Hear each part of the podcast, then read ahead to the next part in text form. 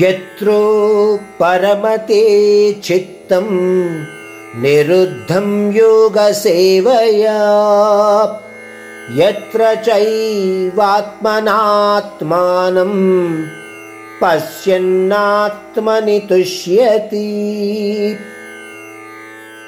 ध्यान योग साधन द्वारा అదుపులో ఉన్న మనస్సు పరమ శాంతిని పొందుతుంది. అంటే యోగముద్రలో కానీ మీరు ఉంటే మీ మనస్సుకి పరమశాంతి లభిస్తుంది.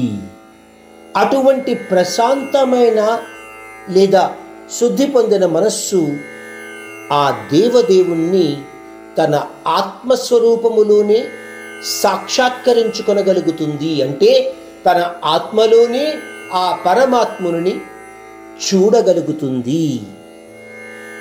శుద్ధి పొందిన మనస్సు యొక్క లక్షణం ఇది.